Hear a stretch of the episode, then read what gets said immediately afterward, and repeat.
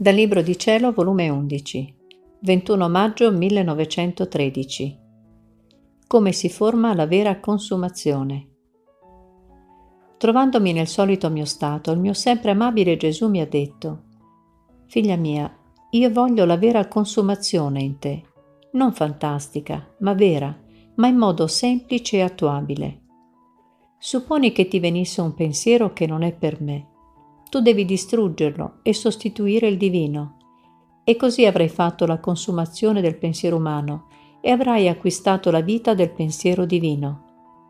Così se l'occhio vuol guardare cosa che mi dispiace o che non si riferisce a me e l'anima si mortifica, ha consumato l'occhio umano e acquistato l'occhio della vita divina. E così per tutto il resto del tuo essere. Oh come queste novelle vite divine me le sento scorrere in me e prendono parte a tutto il mio operare. Le amo tanto queste vite che per amor loro cedo a tutto. Le prime sono queste anime innanzi a me e se le benedico attraverso di loro vengono benedetti gli altri.